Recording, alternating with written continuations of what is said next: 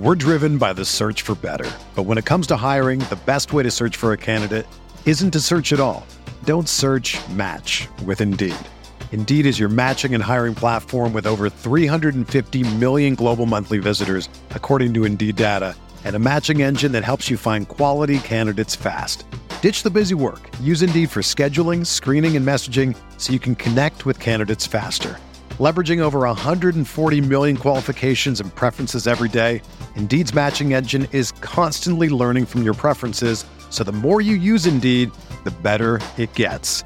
Join more than 3.5 million businesses worldwide that use Indeed to hire great talent fast. And listeners of this show will get a $75 sponsored job credit to get your jobs more visibility at Indeed.com slash BlueWire.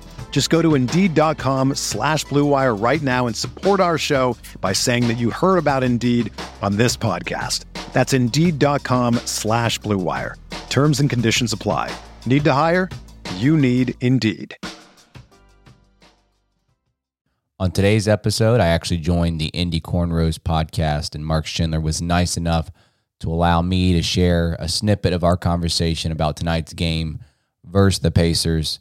I get to share my thoughts on the Hornets, and he answers some of my questions on the Indiana Pacer team, who the Hornets are facing off tonight.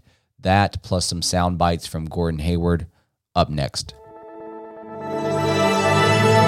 Blue Wire. With the third pick in the 2020 NBA Draft, the Charlotte Hornets select LaMelo Ball from Chino Hills, California. TJ. Oh,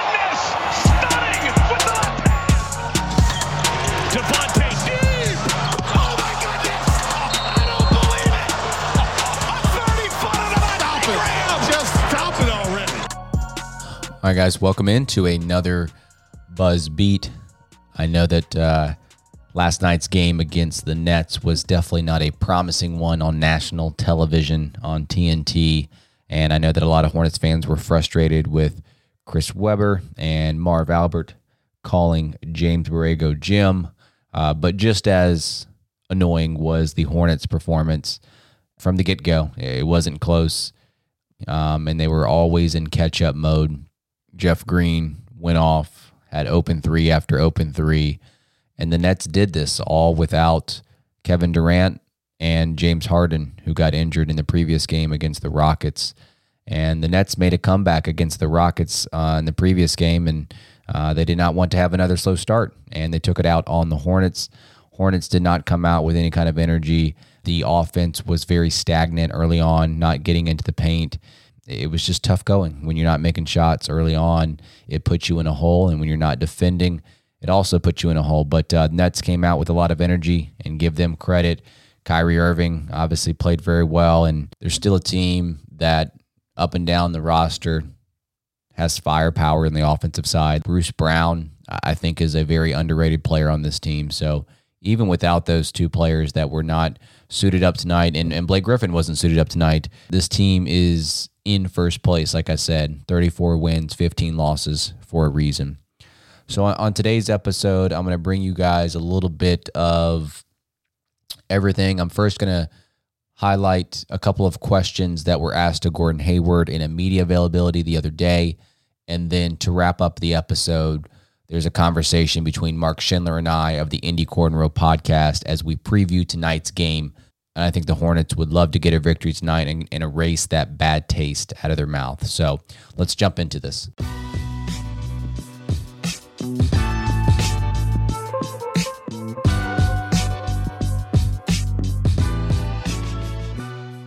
I do want to share some clips from Gordon Hayward and his media availability the other day. The first question he's responding to is about what's impressed him the most about the Hornets' play, considering they haven't been able to play with LaMelo Ball. Yeah, I mean, I think, um, you know, we're playing hard.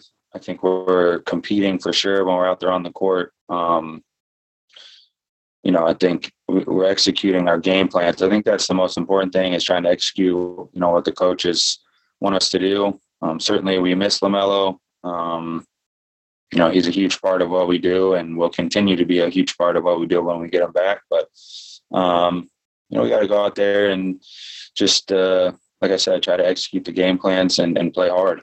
And the last question we will get to is Gordon Hayward responding to a question about some of the younger players obviously not having playoff experience and how they get caught up to speed and how he as a leader who has experienced playoff basketball before is there a way that he can prepare the kids prepare the young guys uh, for that experience as the hornets as of now um, are in a good position to make the playoffs Yeah, I mean, I think teaching habits, um, you know, as far as um, when we're in practice, think, you know, thinking about the little things, thinking about um, watching film, um, going over the clips that you had. I mean, all these things, um, you know, are these are all things that you can really really utilize to your advantage when you get into the playoffs because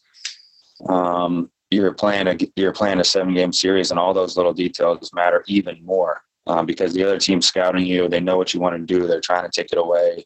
So you really have to to be hyper focused on the details. And so kind of just talking to players about that showing through example too about being a professional with that stuff um, is all really important other than that like i said i mean some some some of it's you kind of just got to experience it and um, but i think but i think communicating with the players talking with with the guys about different things that i see um, is definitely helpful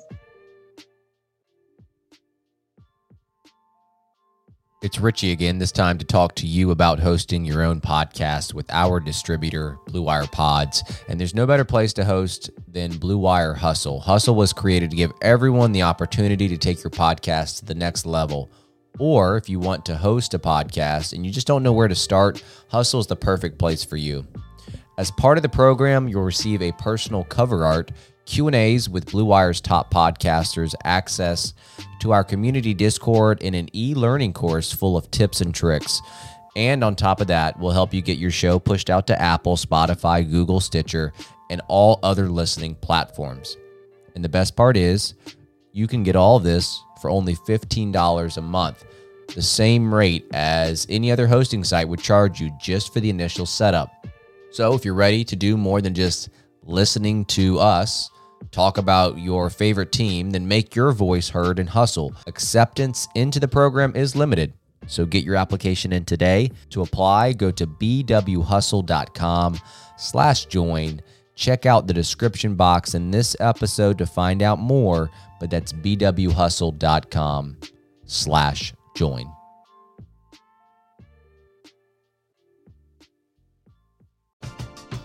We're driven by the search for better. But when it comes to hiring, the best way to search for a candidate isn't to search at all. Don't search match with Indeed.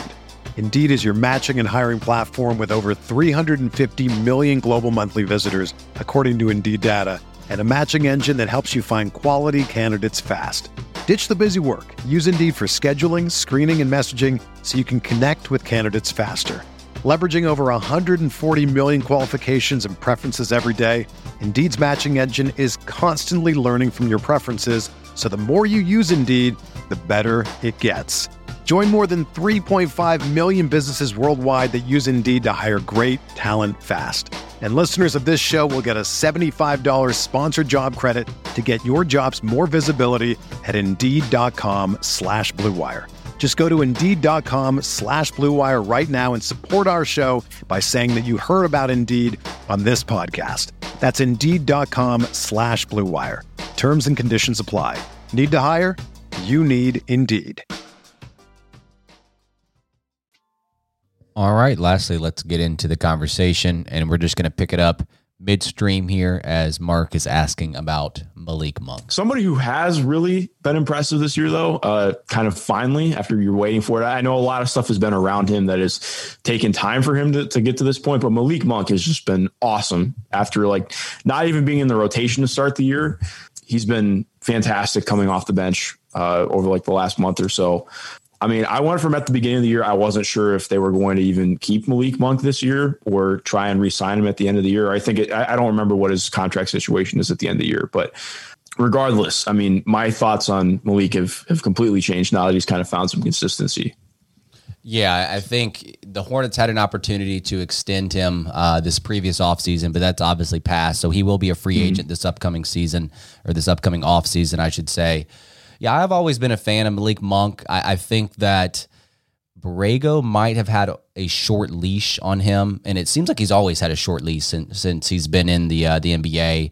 It, it's one of those things where it's hard to kind of gain that confidence if if you make a turnover and you get pulled immediately. But when he does play consistent minutes, you can see the type of player that he is.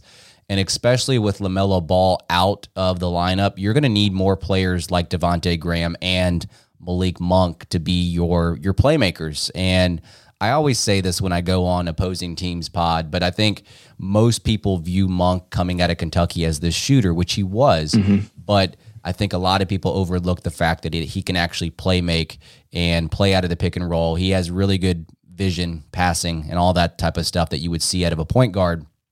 The biggest thing with Monk has always been his ability to attack and be aggressive at the rim. And he finishes very, very well around the rim within four feet. It's always been a strength of his, and it's it's not easy. Uh, some of the finishes that he has as well that they've been acrobatic finishes, and he just somehow calmly always makes these shots. It's impressive to say the least with the way that he is built at times. And I guess the biggest revelation this season has been his three point shot. He has shot the ball very, very well from behind the arc. It's it's probably his best three point shooting season uh, yet, and I think you would have to let it see how it plays out for a couple more seasons to see if you know if this is a thing to stay because it has been a very up and down kind of career for him from behind the arc.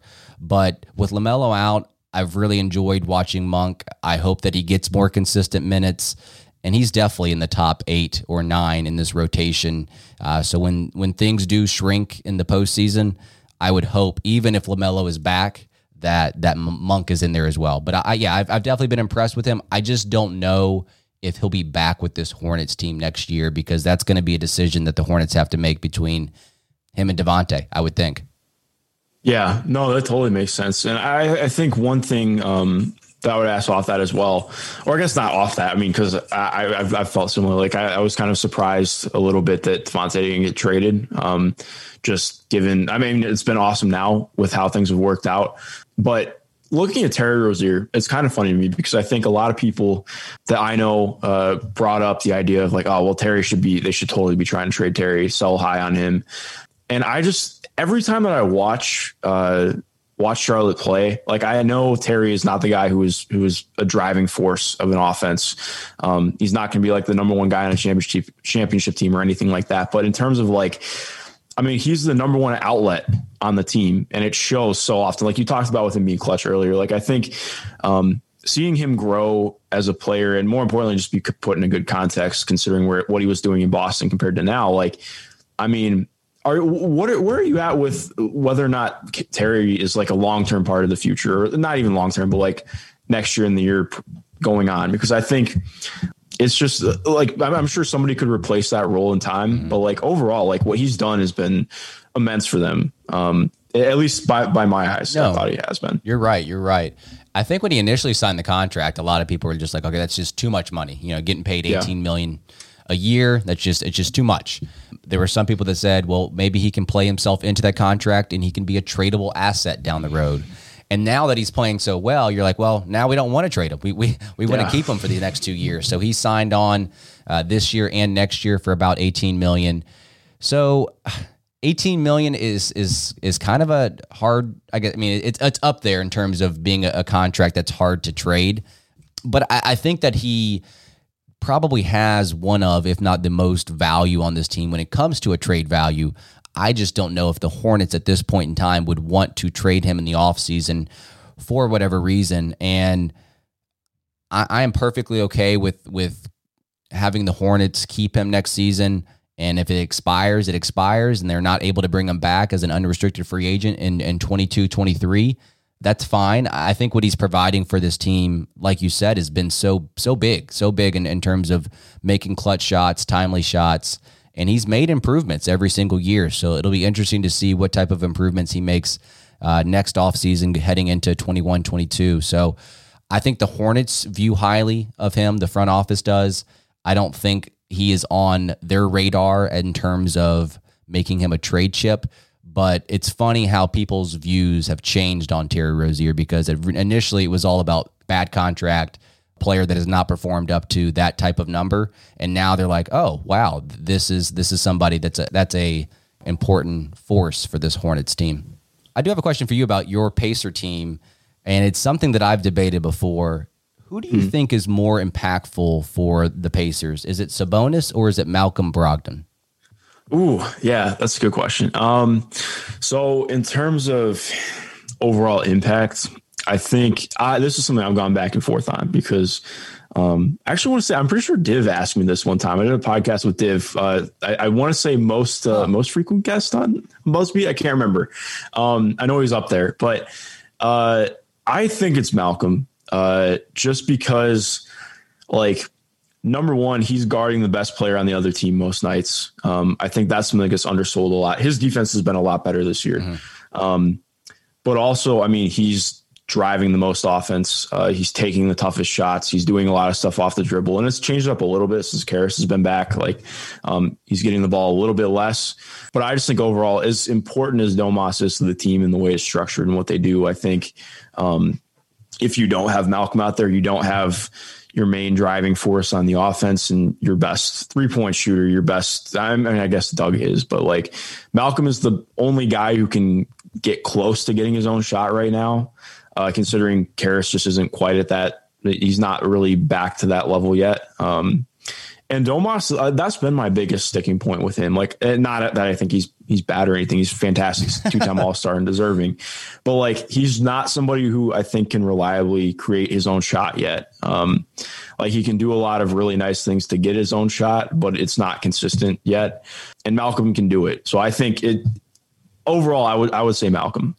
That's interesting because I, I've always thought that way, but I didn't know with me not having watched enough Pacers. I can't act like I've watched enough Pacer basketball to say that, but he's having a great season. Um, mm-hmm. And my opinion of Sabonis is that he's also a great player. You know, good footwork, good up and unders in the post. Um, he can handle the ball, obviously, but to your point, maybe he can't create his shot enough, and and Brogdon gets overlooked on the defensive side of the court to where you know that that is something that is valued a little bit more, especially out on the perimeter. But yeah, he does a lot of the little things well. I almost wish Brogdon took more shots from behind the arc because I've I looked up some of the statistics. He just doesn't take enough, I would think, but he does shoot the ball well from out there.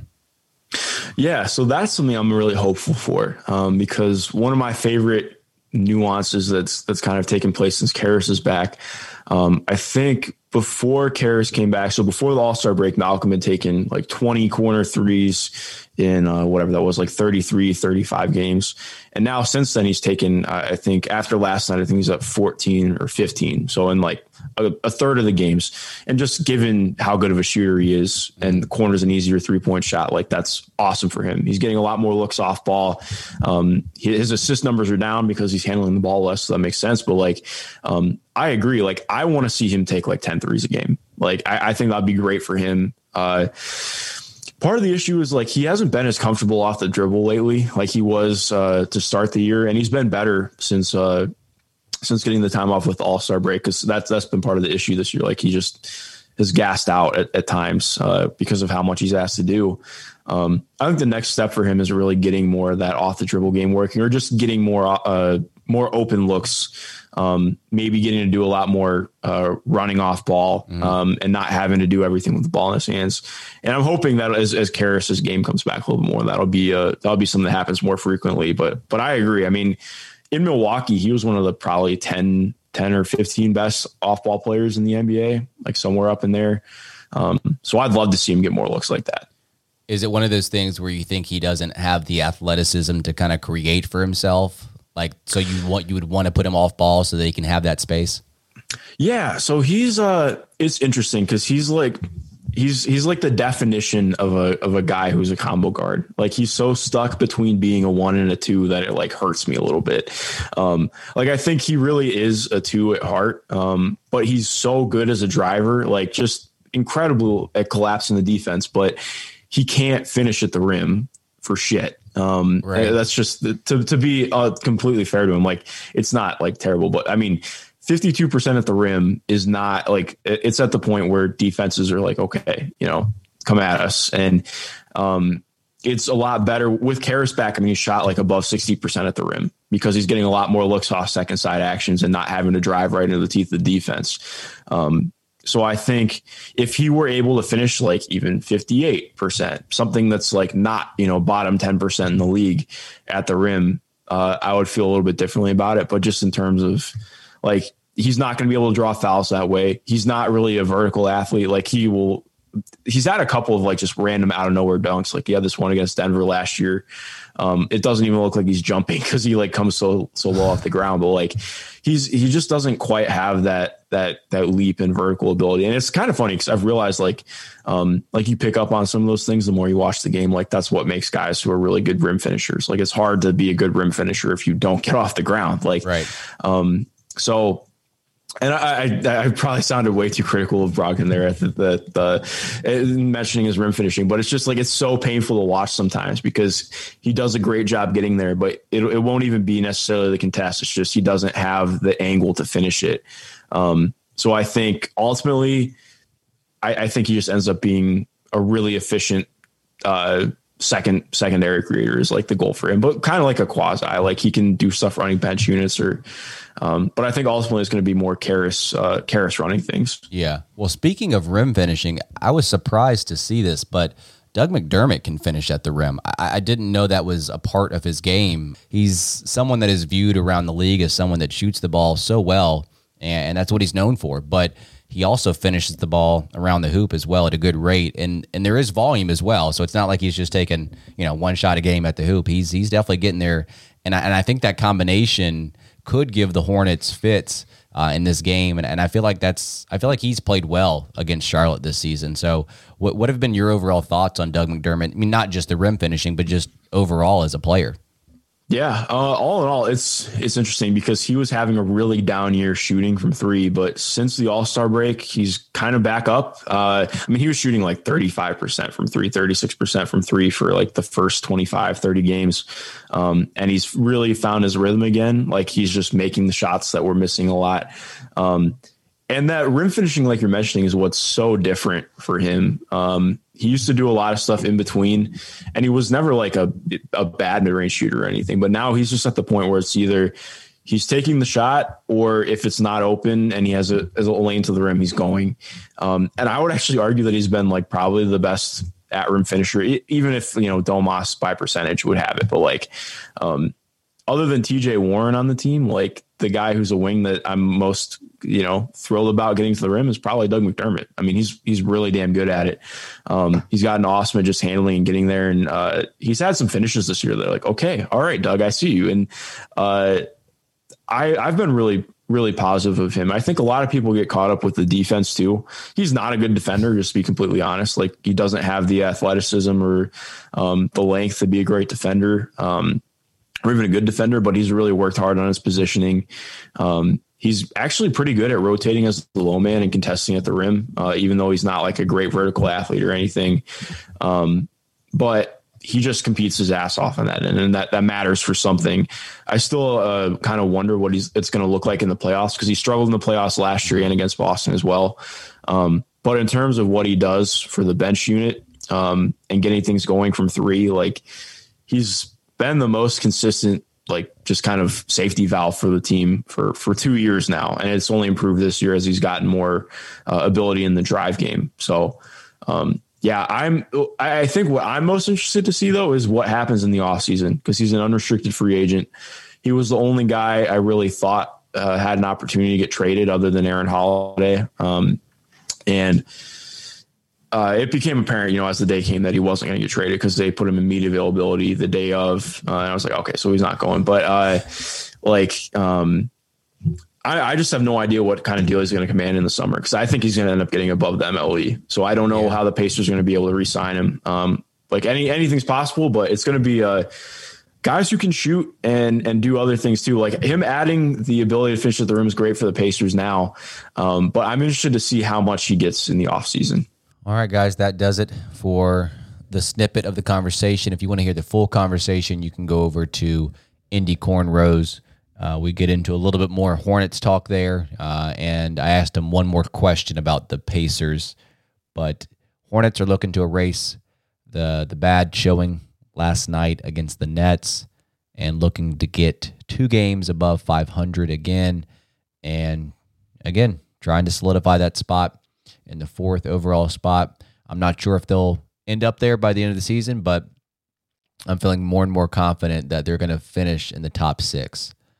So I don't know if that's going out on a limb by any means, but the East has been weird this year, especially in that five to nine range, and and any team can make a run towards the end of the season, and the standings would change in a heartbeat. So thanks again for tuning in to another Buzz Beat.